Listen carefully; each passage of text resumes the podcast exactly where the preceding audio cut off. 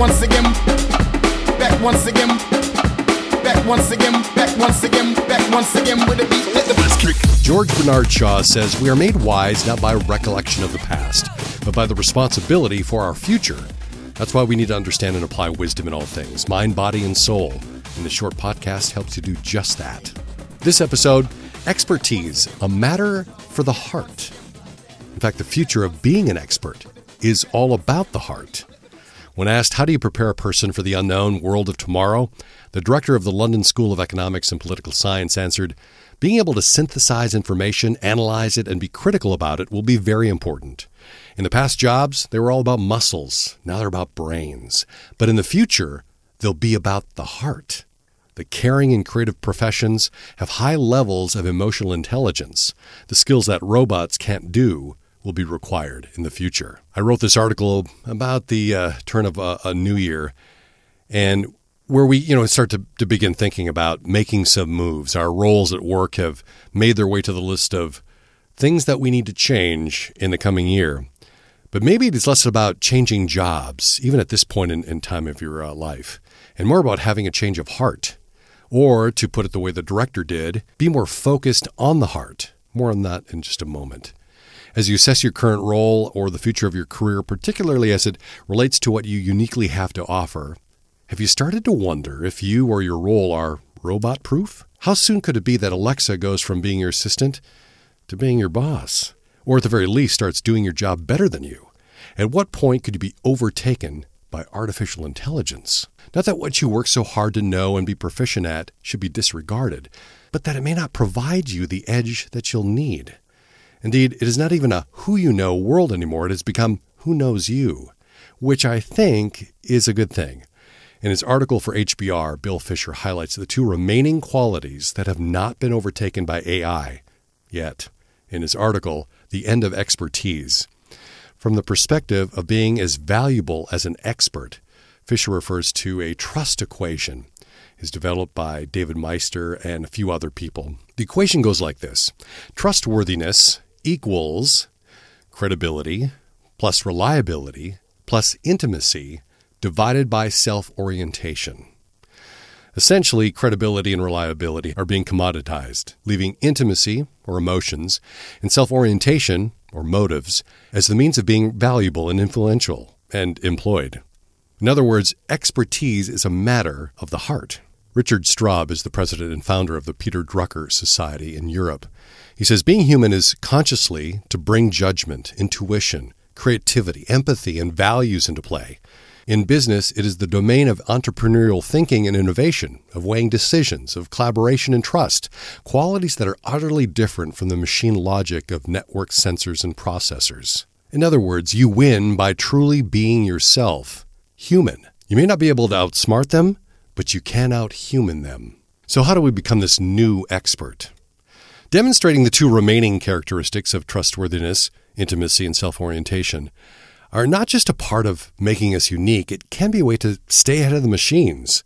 Because the new expert is not so much about what you know, but what you show. So let's look at those two just a little bit more. First, intimacy. When healthy, intimacy in the workplace provides the safety people need to share with you on an emotional level. According to the Psychology Today article, Five Benefits of Corporate Intimacy, intimacy fuels the connectedness and the influence we have as a leader and coworker.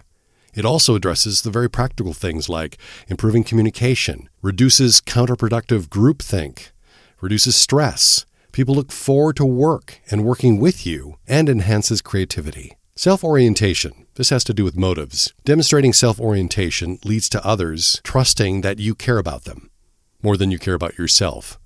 While it refers to personal focus, the focus is on your thinking, less of yourself. So, intimacy, building trust, self orientation, also adding to building trust. So, we want to be better at being better. While our focus on being human is good career advice, we may be able to delay the inevitable by also doing our best to be our best. Eric Barker wrote, How to Become an Expert at Anything, according to the experts for Time magazine and lays out a process for doing the work of being better at being better. Here's how he outlines being an expert in anything. First, having a mindset of being in it, the career you've chosen, for the long haul, significantly boosts results. He says those who made a long term commitment did 400% better than the short termers. Secondly, don't just find a mentor, find one that truly cares about you. Third, focus on what is most important to your getting better. There are many components to any skill, but practicing them all doesn't produce the same results. He says David Epstein put it simply the hallmark of expertise is figuring out what information is important. And you want to practice those important things as intensely as you would if you were playing in the World Cup or the US Open or the Stanley Cup or fill in the blank there, but that level of intensity around practicing those important things. Fourth, if it doesn't hurt, it doesn't count. Desirable difficulty means that the harder you work trying to retrieve something from memory, the better you learn. Really work hard at trying to remember and retrieving something from memory. You'll learn it better. Next, get fast negative feedback and get it from someone who knows. He says if they're not experts, the result is much worse than when you screw up.